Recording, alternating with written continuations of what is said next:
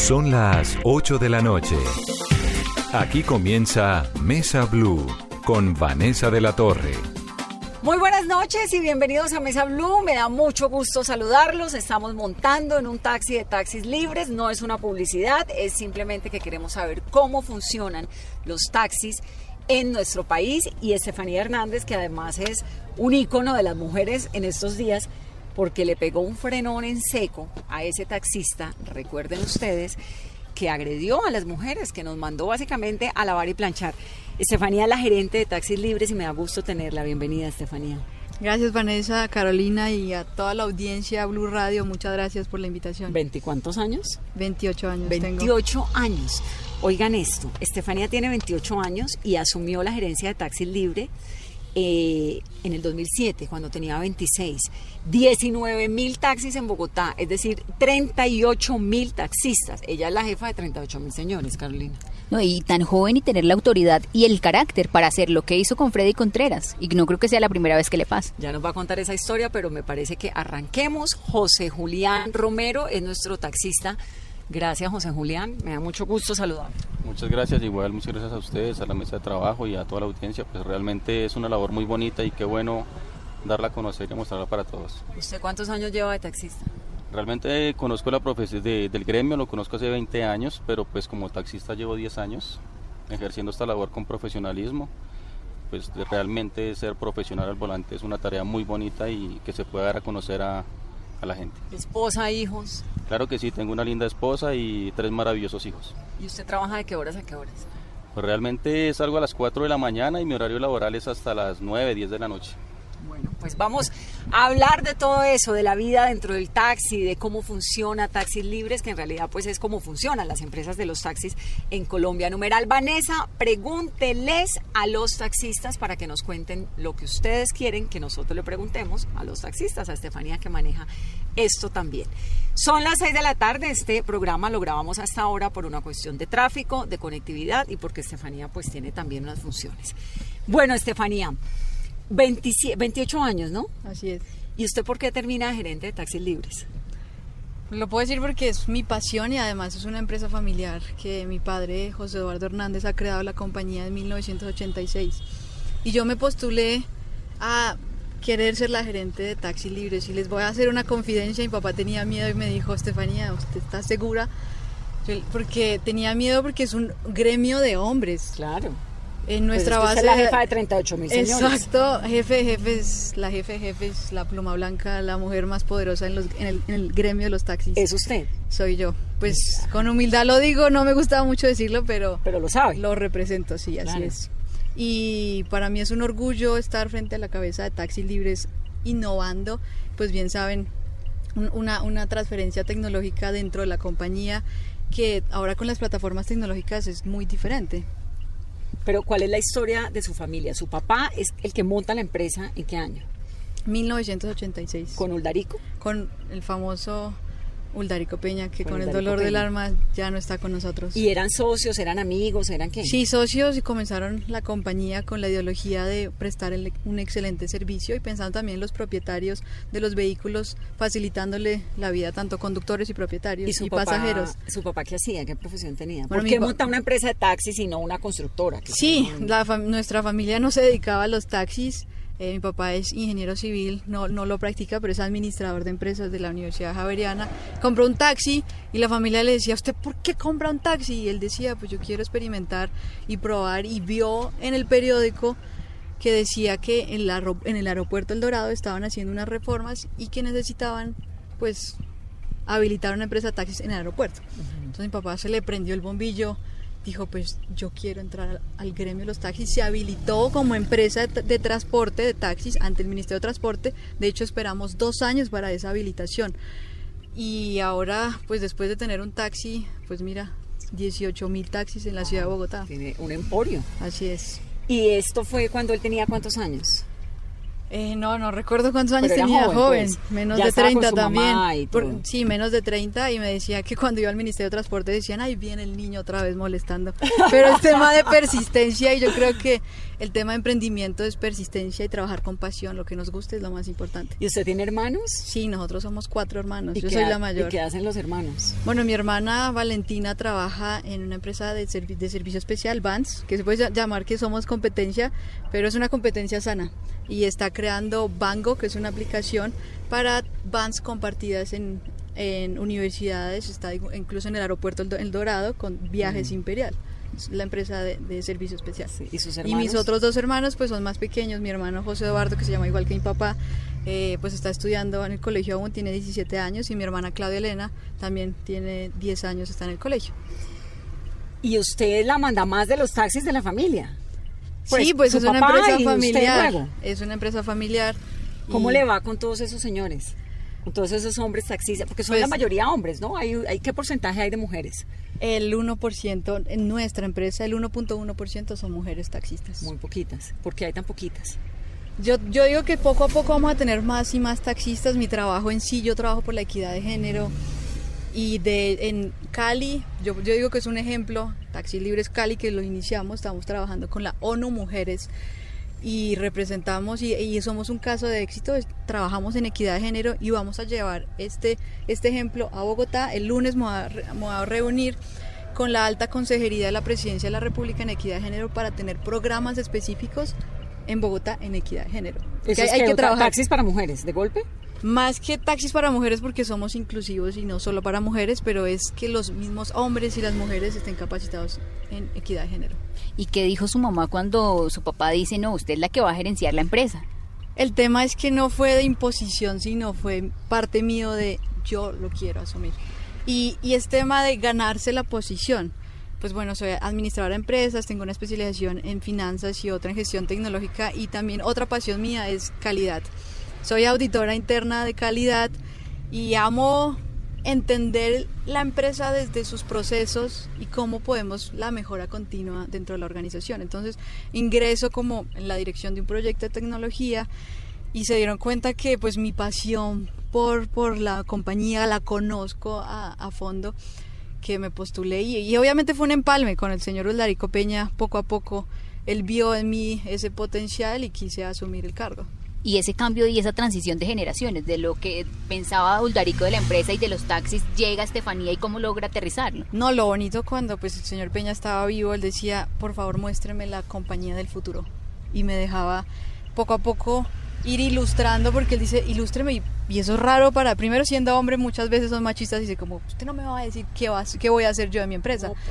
Y, y, si no, poco a poco, y él me decía, ilústreme y dígame la, la empresa del futuro. Entonces, poco a poco estábamos ahí. Obviamente, pues con todos los directivos de la compañía, porque eh, me gusta tomar decisiones con todos. No, pero ya está del otro lado porque ya demostró que la cosa funcionaba y, ya pues quién le va a ir a decir a Estefanía nada, ¿no? Esto llega uno a taxis libres y dice, no, es que yo vengo a una cita con doña Estefanía y siga, por favor. Que aún me suena raro doña Estefanía. nosotros los millennials ya no somos el doña.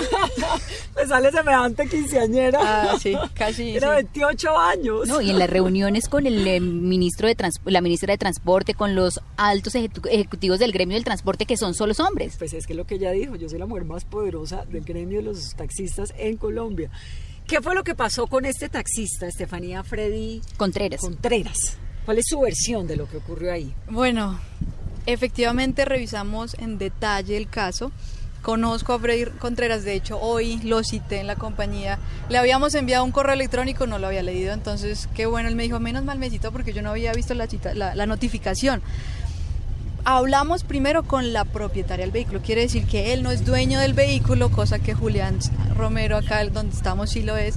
Y la propietaria mujer dijo, pues qué ofensa, ¿cómo me va a decir a mí que las mujeres ah, pues vamos a tener que lavar y planchar? Eh, se salió pues. completamente de contexto. Eh, a, la, a la final pidió disculpas, pero yo le dije, mire, más allá de pedir disculpas, no, no, usted ya lo vamos a vetar, ya está vetado de taxi libres. Él no puede expedir un tarjetón del taxi que estaba trabajando ni de próximos taxis vinculados a la empresa. Y bueno, muchos me preguntan, bueno, ¿hasta cuándo? Es de forma indefinida. También sabemos que el señor si quiere eh, mostrar a la ciudadanía que quiere prestar un mejor servicio, debe pasar por la formación pertinente en, conducción segura, servicio al cliente, primeros auxilios. Y me gustaría incluso, ¿qué pasa si Freddy Contreras puede ser el uno de los primeros en tomar el curso en equidad de género? Claro. Podría ser. Pero debe aprobar, debe, sí, estamos buscando que sea con la ONU y con la alta consejería de la eh, Presidencia de la República en equidad de género. ¿A usted qué tanto le toca lidiar con problemas como ese? Bueno, a diario pues revisamos caso a caso y cada uno tiene su particularidad.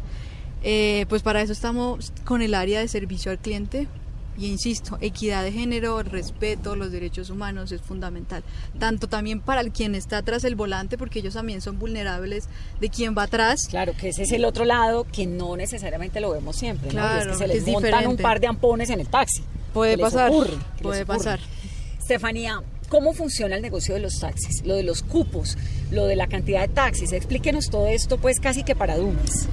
Bueno, for dummies. ¿Usted sí lo entiende? Eh, sí, y trabajo para, para los taxis y les puedo explicar en detalle. No, lo más fácil. Lo, más, lo más fácil. Pero mira, para hablar un poco de historia, eh, que de hecho hicimos nosotros la revolución dentro de los taxis, porque cuando mi padre empieza a crear la compañía en 1986, los alcaldes le asignaban cupos, los derechos de reposición, a cada empresa. ¿sí? Entonces, usted le vamos a dar 200 pero lo que le dolía a mi papá es que...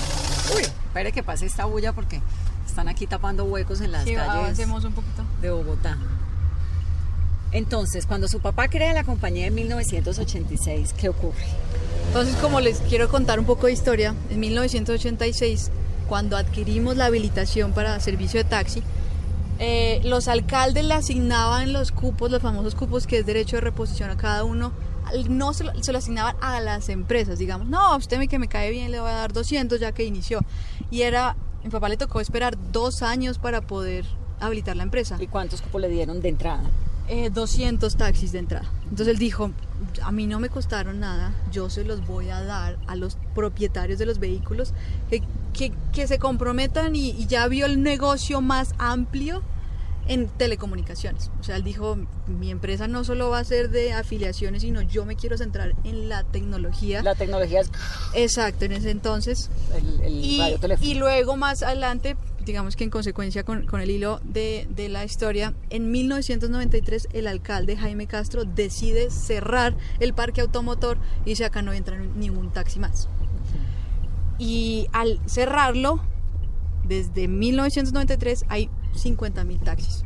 Que lo que dice es que si la, ciudad, si la ciudad quiere más taxis, es el alcalde, debe hacer un estudio, pero desde esa época no tenemos estudio. Y no hay más taxis. Y no hay, más, taxis. Es por eso que, bueno, ya el, cupo, el, precio del vehículo, el cupo, es de cada propietario. Entonces es, oferta y demanda, es del propietario, es del propietario. Yo oigo que vale 120 millones de pesos sí, el cupo. hace y eso es lo que vale. Alcanzó a llegar a, ese precio a hoy está en 70 millones. Ese es de oferta y demanda. pero si lo es como decir don José Julián, que es nuestro conductor, que dice, mire, yo no voy a manejar más este taxi, yo tengo mi taxi, voy a vender mi cupo por esta plata, ¿así funciona? Exacto. Pero no, pero incluye el carro o es el permiso para andar. Por eso está el cupo. Entonces, si el caso acá de nuestro conductor, José Julián, si lo desea, hay dos formas, si quiere vender el taxi, obviamente con el, con el cupo, o chatarriza, si ya ve que el, este taxi está nuevo y no creo que lo vaya a chatarrizar, pero si ya está muy viejo el taxi, lo chatarriza y lo que vende es el cupo, que es lo más valioso en el sector de los taxis. Y es un tema en economía de oferta y demanda. Cuando está muy apetecido el valor, el precio sube. Cuando nadie lo quiere, pues el precio va a bajar. Y ahora porque y cuando el tema pues porque los Uber y todo esto. Sí, el tema es porque es tema de credibilidad, de que, que la, gente si, si, le gusta o no el, el, gremio, si está saliendo. Entonces, eso es, oferta y demanda. Y es que justamente sobre el tema de los cupos hay otro muy un mito y es que, un, por ejemplo, José Julián no solamente tiene el cupo de este taxi, sino el de 3, 4, 5, ¿cómo se vigila y cómo se controla? Bueno, actualmente lo que existen son los flotilleros de taxi que pueden tener. Conozco un señor que tiene 80 taxis, por ejemplo. Y lo que hace es administrar esos vehículos. Y a mí me gustaría, y sería buenísimo, y es el ideal, que más taxistas como acá como el señor, que sean propietarios del vehículo quien lo conduce, Claro, porque, porque hay más cuidan. apropiación. Claro, en porque cambio, cuidan el negocio. en cambio, si hay personas, obviamente, hay personas que tienen varios taxis y son comprometidos y, viven de los taxis, pero hay gente que dice, ay, venga, yo no sé qué hacer con este X dinero, lo voy a invertir. Y usted tiéndase con otra, otro o un tercero. Y entonces un momento, cuando el dueño del taxi, el señor de los 80 taxis, por ejemplo, da su taxi para que alguien lo maneje, ese conductor, ¿qué le tiene que pagar? ¿El arriendo del día? o Sí, exactamente. Si, ¿Cuánto si paga el conductor no es del día? propietario del vehículo, viene a arrendar el vehículo y está entre 80 mil a 100 mil pesos. El día. El día El que lo llaman el producido. turno, producido, que lo llaman el turno largo o turno, un turno que puede ser mediodía y otro turno, el otro o turno diurno y, turno nocturno. Sí, y entonces paga los 80 mil pesos del Diarios, día, exactamente. ¿Y cuánto le queda más o menos de excedente, digamos, como para entender un poco el negocio? Bueno, eso depende de la productividad del conductor. pero un promedio. En promedio le pueden quedar 80 mil, 100 mil pesos al conductor, Al 50 día. mil pesos, dependiendo el día, si es quincena, eh, si, es, si está lloviendo, se le aumentan el número de servicios. ¿Usted sigue teniendo 200 taxis o tiene más? No, yo de mi propiedad tenía un taxi en Cali y de hecho hace poco lo vendí, quiero uno en, en Bogotá. De hecho el, el taxi que tenía en Cali era a cuotas, lo terminé pagando, eh, experimenté y pues es aprender del negocio. Entonces usted no tiene taxi Yo, de propiedad pero mía, no taxi tengo. libre sí. Taxi Libres tampoco tiene taxis. Entonces, Estamos- porque Taxis Libres es intermediario entre el gobierno y los propietarios para que puedan tramitar todos los documentos que les habilita a conducir un taxi. ¿y entonces cuál es el negocio de taxis libres? El negocio en este caso de Taxis Libres es la Digo, de taxis libres y de las empresas de taxis Sí, en general, en porque general. supongo que es, en realidad estoy en, estoy en, en Ah, taxis estamos libres aprendiendo y si tienen razón. preguntas, háganlas. por No, favor. y estoy acá por una razón, pues porque es mujer y para mí eso ya es un hecho, es, ¿no?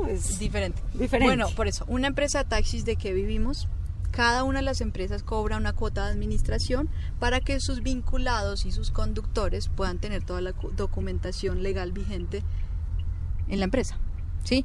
Piense, acá digamos, este se llama la- la fam- el famoso tarjetón o técnicamente la tarjeta de control, que muestra toda la documentación, la misma empresa, en la misma empresa la, lo tramita, en que estamos trabajando nosotros y que queremos que todos los documentos estos sean digitales para facilitarles la vida, primero a los conductores y segundo a los, a los pasajeros que lo puedan consultar también. Claro.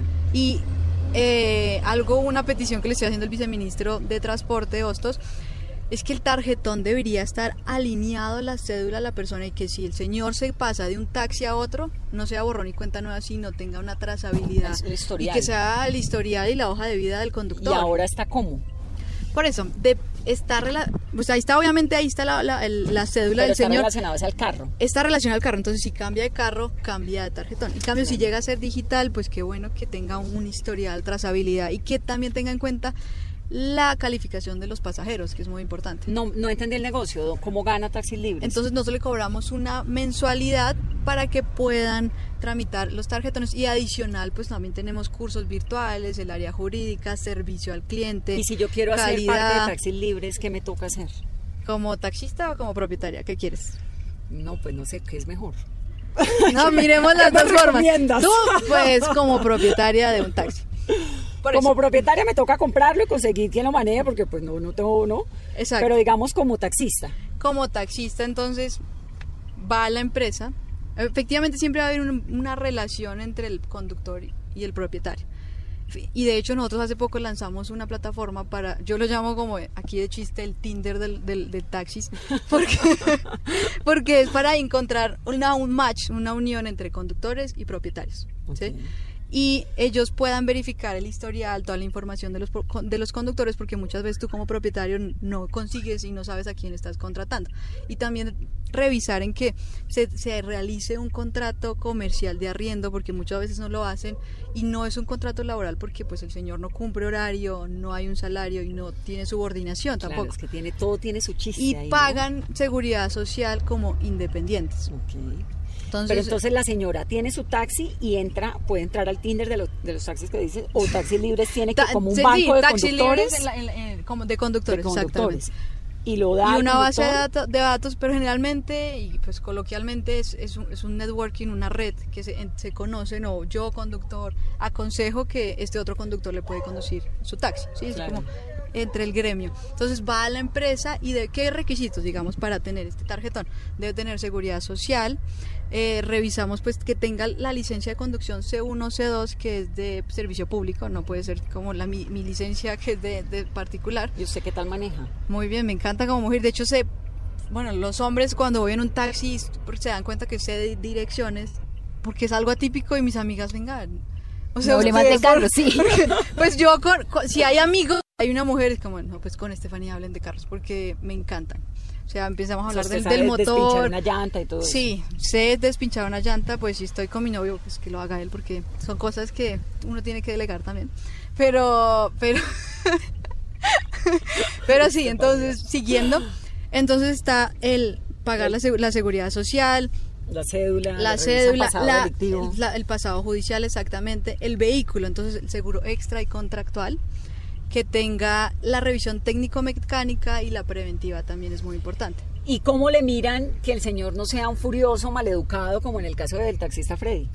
Bueno, eso ya el humor uno lo va midiendo eh, al, cuando, el, el, por el tiempo, sí, exactamente. Sí. Estefanía, y el tema de seguridad, por ejemplo, en los casos de paseos millonarios, de taxistas, de delincuencia que utilizan los taxis como la excusa, ¿ustedes qué control hacen? ¿Y cómo va el tema de paseos millonarios en Bogotá? Bueno, en paseos millonarios no tenemos, de acuerdo a estadísticas de Secretaría Digital de Movilidad de nuestra empresa, hace cinco años no hay ni un paseo millonario. Pues el caso del, del estadounidense. Sí, el de la DEA. Entonces eso fue crítico, vergonzoso, ya no ha pasado.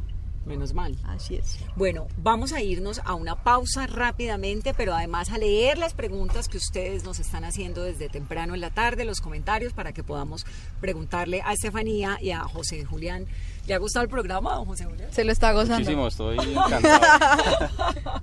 Dígame una cosa, ¿cuál es la carrera más aburridora que le toca a un taxista? Pues realmente no hay carrera aburridora. Ay, se me cayó esto.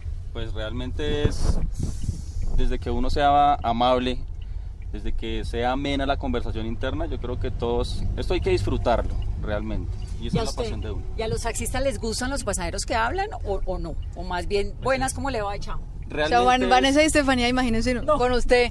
No, Estaríamos acá- o con- delicioso, A mí me encanta entrevistarlos. Es muy chévere. Pero realmente hay usuarios que se suben y dicen, mire, realmente me colabora con aire acondicionado y quiero escuchar música suave o apague el radio. Entonces usted en adelante me dice, Entonces- pongan blue. Total. Claro, total. sí. Vamos. Y que muchas veces ellos terminan actuando de psicólogos, médicos, porque el, el taxi termina siendo como ese consultorio para muchos. ¿Le, to- ¿Le ha tocado el hacer de psicólogo? Sí, realmente hay personas que se suben, pues muchas veces mujeres llorando, pronto con problemas familiares, y uno se vuelve como consejero, pues resulta de pronto diciéndole, oiga señor, gracias por llevarme y gracias por el consejo. ¿Y ¿Qué Tal consejo ha dado? Cuénteme uno.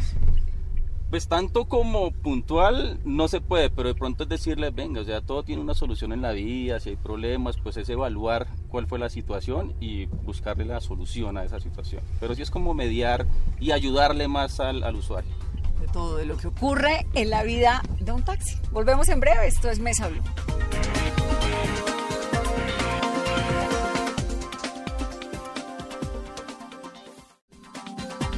Continuamos en Mesa Blue, numeral Vanessa, pregúnteles a los taxistas. Estamos hablando con Estefanía Hernández, que es como ella misma nos confirmó al comienzo de este programa, la mujer más importante que hay en el gremio de los taxistas en Colombia. Estefanía tiene, ya les conté que tiene 28 años, ¿no? Así es. Y es administradora de empresas de la Escuela de Administración de Negocios de la EAN. Tiene un curso de emprendimiento de Berkeley en Estados Unidos. Tiene un programa de emprendimiento del Babson College también en Estados Unidos. Y tiene dos especializaciones. Una en la Javeriana, en gestión tecnológica, y otra En gestión financiera. en gestión financiera. Estudiadísima. Sí, me encanta estudiar y si yo digo que para los conductores es muy importante estudiar, pues también hay que aplicarlo. Y Claro. me encanta investigar, saber pues ¿Por estadísticas. qué terminó viviendo en Estados Unidos? Bueno, una, la historia medio larga y si me permiten, eh, mi, mi mi papá tiene un primo que trabajó porque ya, ya no trabaja en la NASA, eso fue hace 10 años. La NASA. En la NASA como ingeniero, pues admirable y estuve estudiando all- allá un año. ¿En la NASA? Sí, de hecho hace más tiempo estuve allá ya, eh, 14 años estuve allá. ¿En Cabo Cañaveral o En qué? Cabo Caña- Cañaveral. Florida. Así es. De Ah. hecho, experimenté una vez cuando salió un, un Un cohete. cohete que me hizo despertar como a las 2 de la ¿El mañana. Apolo o qué? Sí.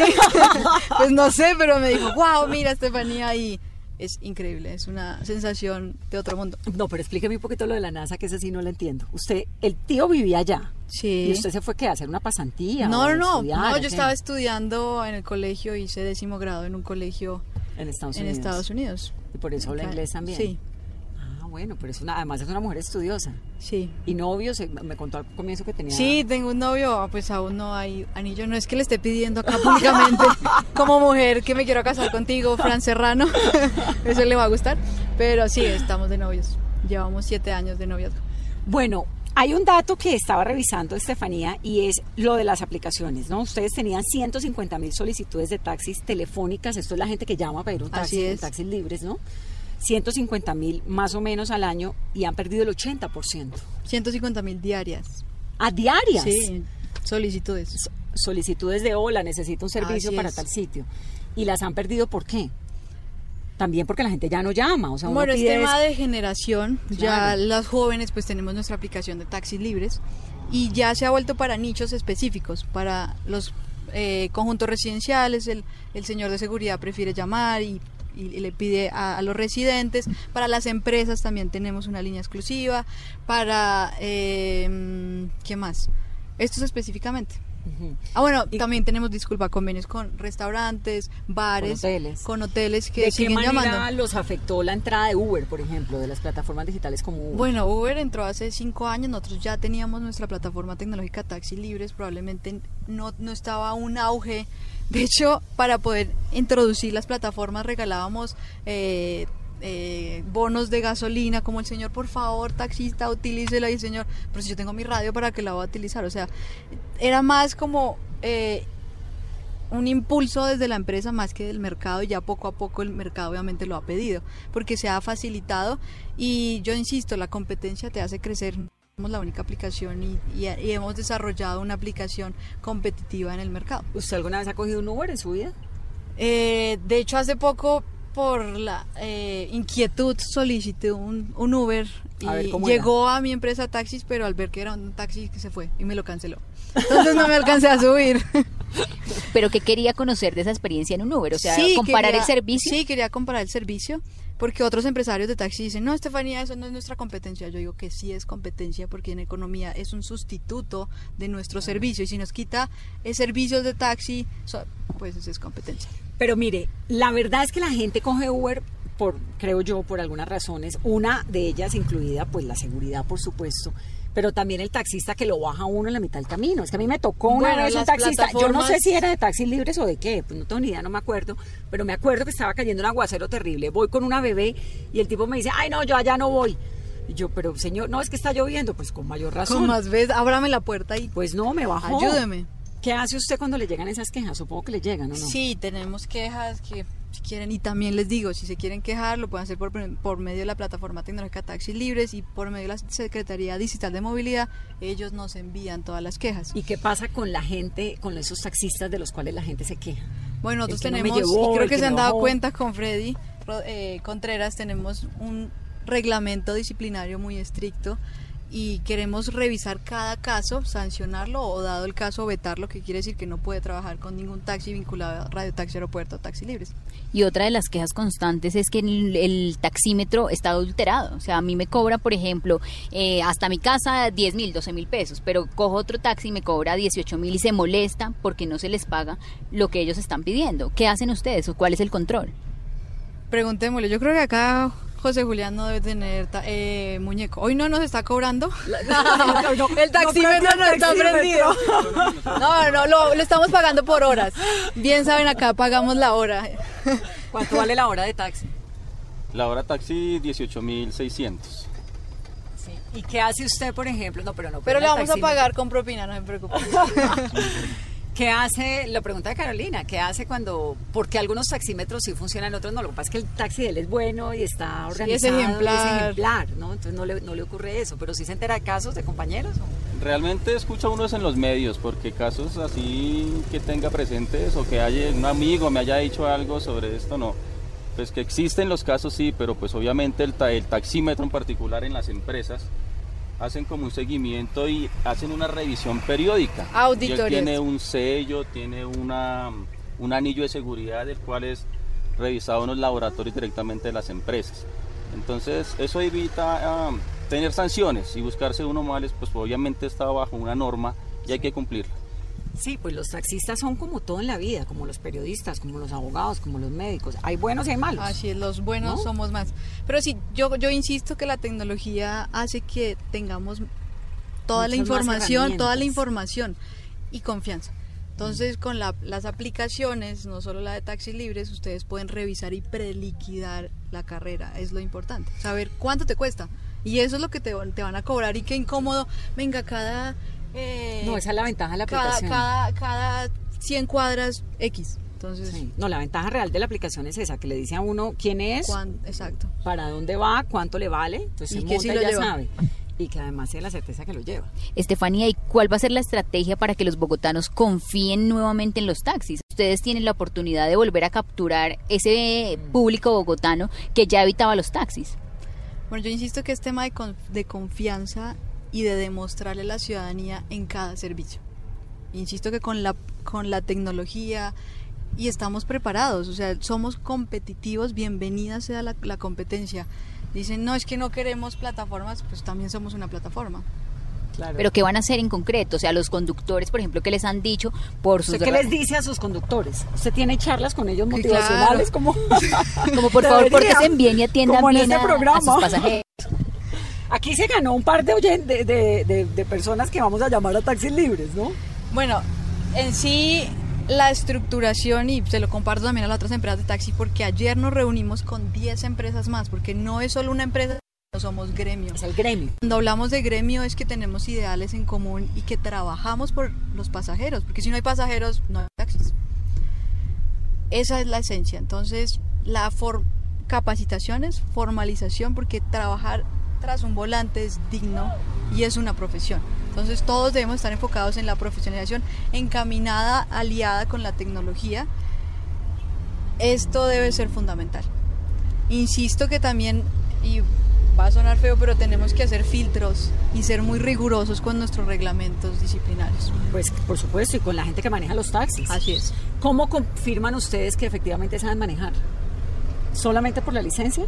Sí, y nosotros eh, tenemos un curso que me gusta mucho del SENA que se llama competencias laborales, les hacen una prueba de manejo y yo diga pues como si no supiesen manejar, pero en realidad hacemos este mismo ejercicio que estamos haciendo con José y el profesor del SENA está ahí al lado y tiene que revisar que cumple con los estándares, con todo el conocimiento que ha adquirido. ¿Qué tiene que saber? Voy a preguntarle a don José, ¿qué tiene que saber un taxista para manejar? Es decir, además de manejar. Bueno, tener conocimiento de la ciudad, orientación, amabilidad, honestidad. ¿Usted aprendió a manejar en dónde? Realmente um, aprendí a manejar a los 14 años en una grúa de un tío. Pero obviamente hice el curso, saqué mi licencia, pues para poder ya tener la capacidad de, de manejar un servicio público. Y es taxista hace 10 años, ¿no me decía? Sí, conozco el gremio hace 20 años, pero pues taxista, taxista hace 10 años. ¿Y por qué es taxista y no otra cosa? Porque me apasiona mi profesión, lo veo como una profesión y me gusta servirle a la gente. Realmente es eso. ¿Qué hacía antes de ser taxista? Trabajé en una compañía, pero pues duré muy poco. Y bueno, tenía conocidos, un tío manejó taxi y conocidos allegados del barrio también manejaban taxi y pues me encaminé a esta profesión que es muy bonita realmente. ¿Y va a ser taxista hasta los cuántos años? ¿Hasta que pueda manejar? Como la canción hasta los 80. Bueno, sí. no se hasta casa. Donde, hasta donde me lo permita la profesión, igual esto es una calidad de vida para mi hogar. Mis hijos, mi esposa, mi familia se ve se ve beneficiada de esta linda profesión, entonces voy a continuar. Ha levantado o está levantando tres hijos, ¿no? Tres hijos. ¿La señora qué hace? Ella es ama de casa, pero adicional a eso también trabaja llevando unas unos documentos de una empresa, pero directamente desde la casa. En general, los taxistas que ustedes tienen, los taxistas en, en, en, en Colombia son hombres, Sí. jóvenes, ¿de no, qué hay de todas las edades. Hay de todas las edades. Claro. Como te digo, tenemos efectivamente cursos virtuales que la mayoría de jóvenes, Julián ha tomado cursos eh, Para irse virtuales, virtuales Y también hay cursos presenciales que tenemos que lo dictamos con el SENA y la mayoría son señores de 50, 40, ¿Y qué 60 beneficio, años. y qué beneficio además de lo obvio, obviamente, pues que aprenden, ¿no? etcétera, el curso les da, digamos, dentro de la empresa? Hay unos, unas calificaciones, unos, Sí, unas para estrellas. nosotros son taxis premium que ya estamos logrando incluso en Secretaría Digital de Movilidad. Yo digo que para mí fue un gran logro con el anterior secretario, esperamos continuarlo, que tengan una, una tarifa diferencial. Desde Secretaría de Movilidad lo llaman taxis con factor de calidad, que co- pueden cobrar un 13% adicional y que deben ser taxistas profesionales, capacitados y ten- deben tener taxis sedán o camioneta como este, por taxis ejemplo. buenos. Exacto. Eh, porque también está demostrado que la gente Con está taxis no mayor a cinco pagar- años. Claro, y que la gente está dispuesta a pagar un poquito más si le garantizan que el servicio es bueno. Y Creo te diste cuenta que el señor José nos abrió la puerta tan pronto nos vio. Eso Sí, no, pues es que diferente. es como para que se vaya con uno de paseo. ¿Qué hay de cierto, Estefanía? Y esto es un rumor, pues que no sé si es real o no, se lo pregunto. Que los taxistas, el gremio de los taxistas hizo un pacto con el gobierno para no ir a paro con la promesa que sacaban a Uber de Colombia. De fondo eso no es así. Efectivamente líderes gremiales como conductores sí le pidieron al gobierno que no que ellos no quieren seguir en protestas y que ellos no se iban a unir en el paro anterior del 21 de noviembre. Pero no tiene nada que ver ¿Con la salida de Uber? con la salida de Uber. No tiene ¿Pero hubo nada que presión ver. de los taxistas? No tiene nada que ver, porque es un tema netamente jurídico, pues que tengo mi delegado vocero en tema eh, eh, jurídico, que les- si quieren les pueden explicar el fallo de la Superintendencia de Industria y Comercio de Uber. Estefanía, el- hasta marzo van a poder matricularse los famosos zapaticos. ¿Qué va a pasar con el parque automotor? ¿Qué hay de zapaticos? ¿Cómo va a ser la renovación? ¿Y cuáles son los incentivos desde el gobierno nacional para que un oyente taxista que nos está escuchando tiene su zapatico pues, y quiere reemplazar eh, su vehículo? Compraron su carro con toda la esperanza de poder trabajar. Para mis queridos conductores y propietarios de, de vehículos, les pido que no tengan miedo porque sí hay un miedo interno en el gremio. Y hablando con el viceministro Hostos, a partir de marzo, cuando saquen la normatividad, efectivamente no se podrá vender ni importar vehículos por parte de los concesionarios carros que sean hatchback o que sea que no que no tengan baúl con ciertas características, sino que tienen que ser sedán o camioneta. Pero sabemos que gran parte de los vehículos tipo taxi en la ciudad de Bogotá son los, los famosos zapaticos, que así lo llaman. Van a poder seguir existiendo en el mercado Lo hasta que no se que pueden los es comercializar. No, no puede entrar uno nuevo, no. Entonces, el señor que tiene un taxi tipo zapatico puede seguir andando en su taxi tipo zapato hasta que se le venza el, Hasta que cumpla su tiempo. vida útil. Y, ese- puede- y- y se No tiene- chatarriza. los taxis no tienen vida útil. Bueno, pero, pero Bueno, el- que el- más o menos, sí, más o menos cinco cinco años. años, Sí. esperamos. Pero según el Ministerio de Transporte, no lo tiene. Y Bien. si el taxista del zapatico lo quiere cambiar, ¿cuáles son los beneficios que hay, Estefanía, desde el gobierno? Por eso, desde el gobierno, el Ministerio de Transporte y el RUNT existe el concepto del CREI. Dice que el beneficio debe estar inscrito en el RUNT y esto lo que puede verificar dando clic en el enlace del- Sí, de del- la del- de, de información la información. Esto es para pequeños propietarios, que no, no sea más de dos o tres vehículos. Porque un flotillero que tiene X cantidad, 100 taxis por ser exagerada, no lo va a poder Se hacer. lo va a poder hacer. Pero los que tienen pocos tienen un beneficio. Sí, que no les van a cobrar el IVA si quieren reponer su vehículo. ¿Qué cantidad? ¿Hay muchos taxis zapatico, tipo zapatico en Colombia? Sí, de alrededor del 60% podríamos Ah, es un montón. Bastante. ¿Y nombrarlos zapatico es medio displicente? ¿O así se llaman? No, no, no, Es no les hecho, duele. es sí. así. Así, Sí. se, así los conocen. El 60% es un montón. Sí, de hecho, por eso cuando hacen los estudios de cambio de tarifa, lo que tiene en cuenta la alcaldía es el taxi representativo que es o era en este momento el zapatico. Pero eso hace que no incentiven a los propietarios a comprar eh, como este tipo de vehículos una camioneta Claro. porque acarrea costos más altos que un zapatico. Entonces, si logramos que la flota sean sedán y camioneta, la media pues ya no va a ser zapatico, sino sedán. y Esperamos que sea así. ¿Y qué tantos incentivos hay para que entren a energías renovables, por ejemplo? En este momento, pues el gobierno nacional sí, sí está haciéndole fuerza, pero la infraestructura no la tenemos. Y la ciudad, las vías. Eh, el anterior alcalde eh, Petro sacó ¿Peñalosa o Petro? no el anterior an- el anterior anterior pues a, a- a- a- a Peñalota a Peñalosa pero Petro dijo se incluso sacó un decreto que decía que a partir del 2016 todos los vehículos que entraran a la ciudad debían ser eléctricos. Pero se cayó porque no habían incentivos. Hablé con, con conductores propietarios que tienen vehículos eléctricos y la carga, bueno, duraba 8, 10, 12 horas y los taxis no pueden parar de producir. Claro, por lo que ya nos explicó, la y, plata la- que tiene que, y- que ganarse. y no hay cargas en toda la ciudad. ¿Y qué pasa si los taxis obviamente necesitan la planilla de viajes ocasionales, pero lo necesitan, llévenme para Zipaquirá, por ejemplo, llévenme a Cajicá? No, esperen, necesito cargar X horas. Claro, eso le incomoda Eso profundamente le a los le va- conductores. le va a com- incomodar. Bueno, numeral, Vanessa, pregúntele a los taxistas, Carolina. Nos pregunta a esta hora César Patiño, ¿por qué no han creado una, una aplicación de servicio de lujo libre de las malas prácticas de algunos taxistas? Ya nos dijo que existe, ¿no? Sí, ¿Qué se llama? tenemos taxi premium y taxis de lujo. Incluso la misma, el mismo Ministerio de Transporte sacó la resolución 2163 que habla de taxis de lujo y nosotros como empresa estamos habilitados para prestar lujo. La diferencia de taxi básico es que el- no hay, una- no hay tarifas, sino tenemos una tarifa piso pero no techo. Como obviamente el mismo Piso es mercado- básico de básico arranque. que no puede ser inferior al básico, pero lo siempre, pero o por oferta y demanda, mejor dicho. Y por ejemplo, el, ¿cuál es el valor de la carrera mínima en un taxi de lujo? Actualmente en Bogotá no hay ni un taxi de lujo. En Cali hay todos y como dice la resolución es solo por tarjeta de crédito, porque de hecho así es como operaban las ot- otras plataformas de particulares y lo que hizo fue el gobierno es como queremos regular las particulares, pero no se acogieron a la normatividad. Ah, pero usted tiene esa plataforma solamente para Cali.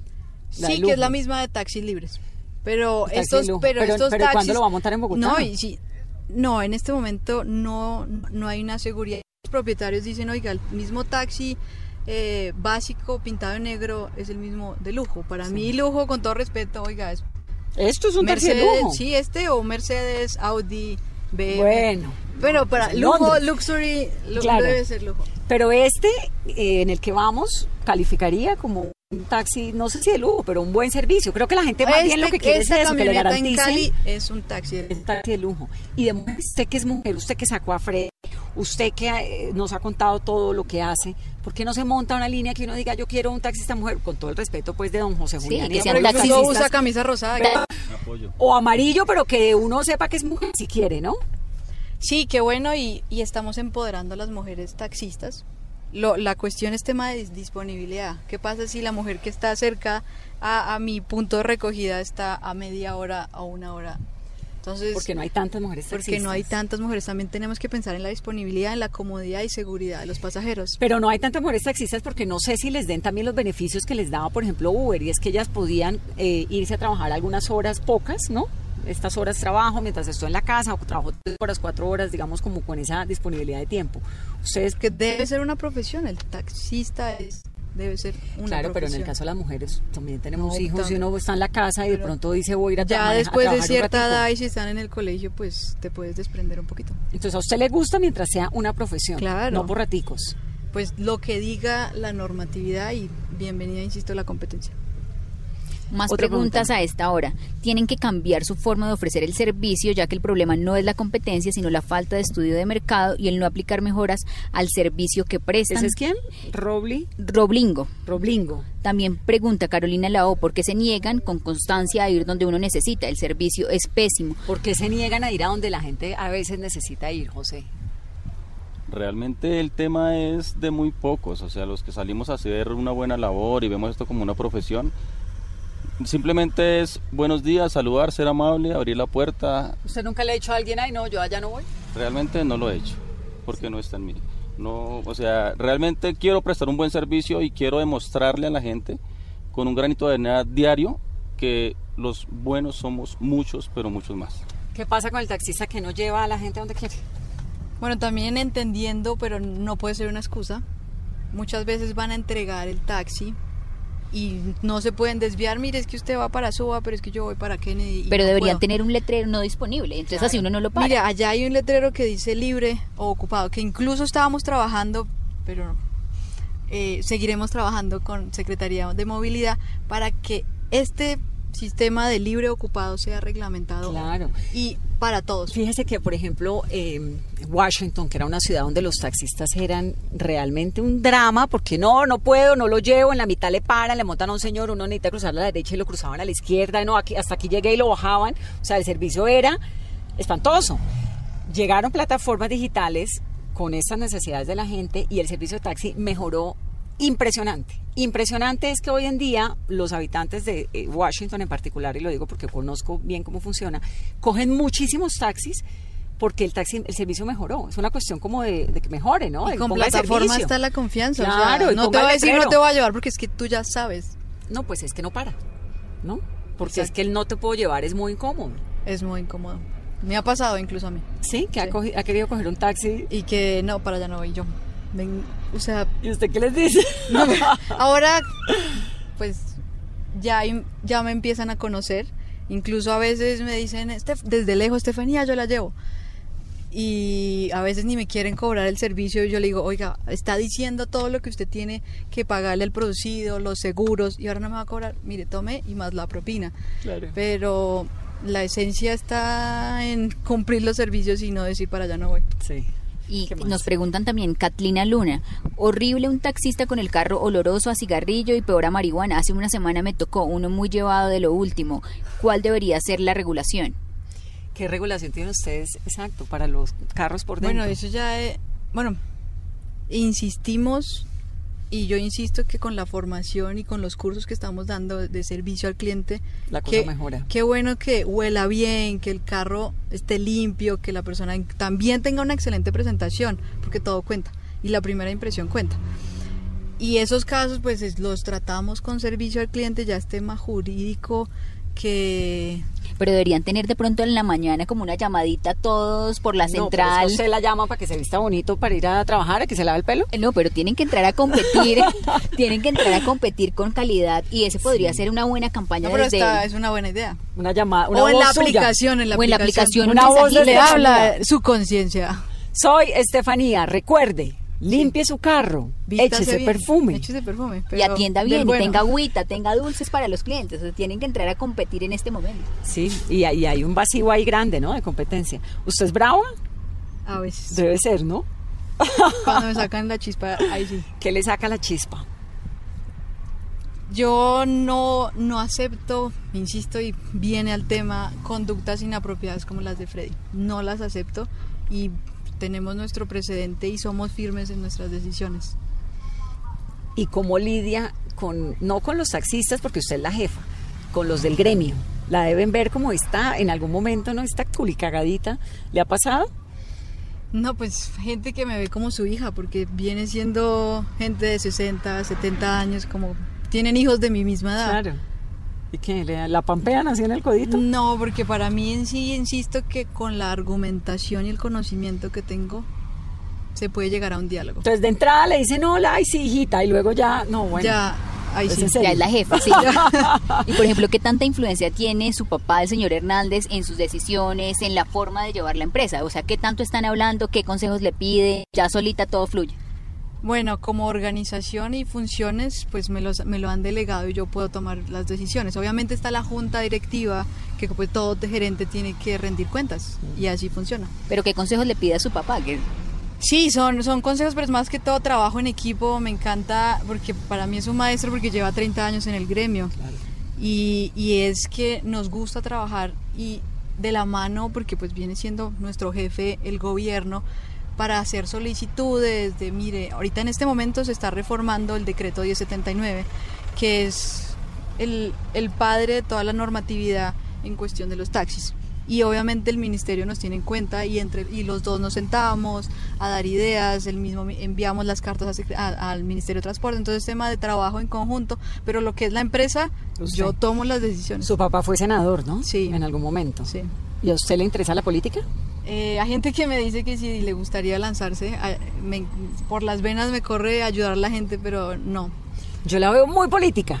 ¿Le parece? Me parece que tiene madera. ¿No le llama la atención? No, en este momento no. Pero después de golpe. Después, sí, mis queridos taxistas me lanzan. Como concejal necesitaría... Eso ya es un mensaje clarísimo. 30 mil votos, Y aquí- bienvenidos. Y aquí su mesa blue. O sea, cuando vaya a lanzar la candidatura, ¿pero qué le gustaría? ¿Senado, consejo? ¿Por No, no, empezar? no, por el momento yo no lo estoy pensando. Numeral Vanessa, pregúnteles a los taxistas, Carolina. Pregunta Diana Pineda, y es una de las preguntas más reiterativas esta noche. ¿Por qué nunca quieren ir a donde uno tiene que ir? Eso mismo dice, por ejemplo, Le Colombí. ¿Por qué no van por allá? Putacu, ¿por qué nunca van por allá?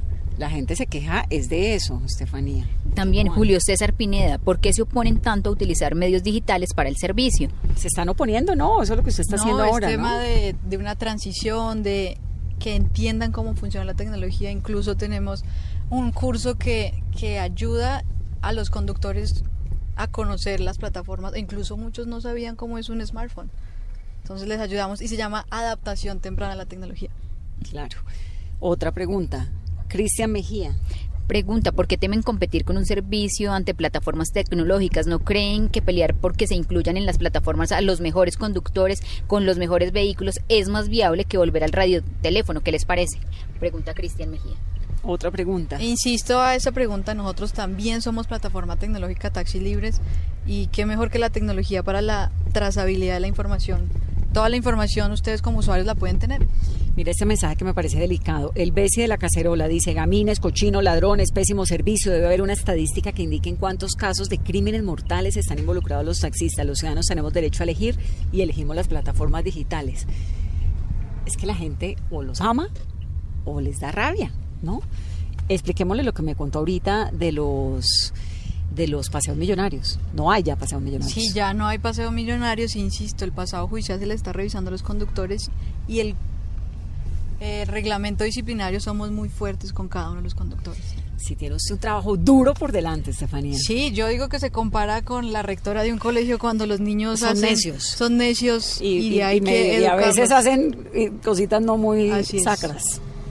Otra pregunta, ¿por qué no enfocan sus esfuerzos por conseguir ser propietarios de los autos y tener horarios laborales dignos y todas las prestaciones de ley? Esa pregunta la hace JR. Sí, es una pregunta totalmente válida e insisto, qué bueno sería una empresa de taxis que, eh, que los conductores cumpliesen su, su, su horario, pero insisto, los conductores no tienen un contrato laboral, no cumplen un horario, no hay un salario, no hay subordinación. Ellos pagan su seguridad, ellos, mismos, son todo ellos. trabajadores independientes. ¿Y por qué si es una empresa seria como la de ustedes que es tan grande no tienen unos contratos laborales? ¿Por qué razón? ¿Por los horarios? Nosotros tenemos es un contrato con el propietario del vehículo Claro. y cada propietario elige su conductor y nosotros también lo filtramos, pero es el propietario quien lo elige.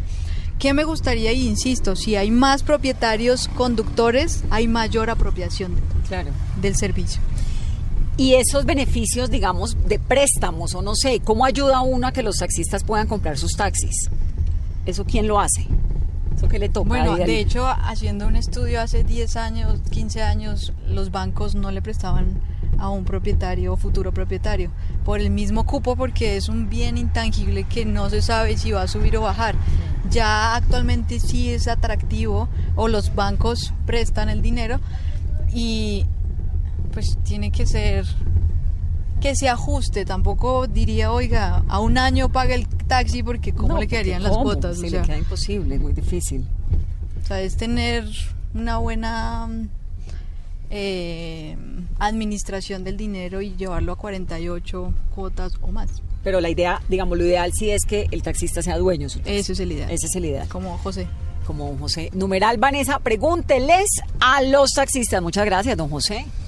A ustedes muchas gracias y bueno, los buenos somos muchos más y qué rico es esta labor. Muchas gracias. Estefanía, me encanta tenerla aquí Muchas en Mesa Blue. gracias, y Qué dicha y muchas gracias por este paseo que nos ha dado, por esta entrevista tan generosa. Muchas, gracias. Y gracias por las preguntas. Abiertos estamos a la ciudadanía. Muchas gracias. No, y el mensaje a los taxistas que a esta hora están escuchando Mesa Blue, Estefanía. Bueno, ¿qué mensaje les doy? Primero que mi vida entera son los taxis y que vean los, el taxi como una profesión. De la mano con la tecnología seremos competitivos. Insisto, este es nuestro eslogan y lo seguiremos diciendo. A ustedes muchas gracias por estar en Mesa Blue hoy montando en taxi. Feliz noche.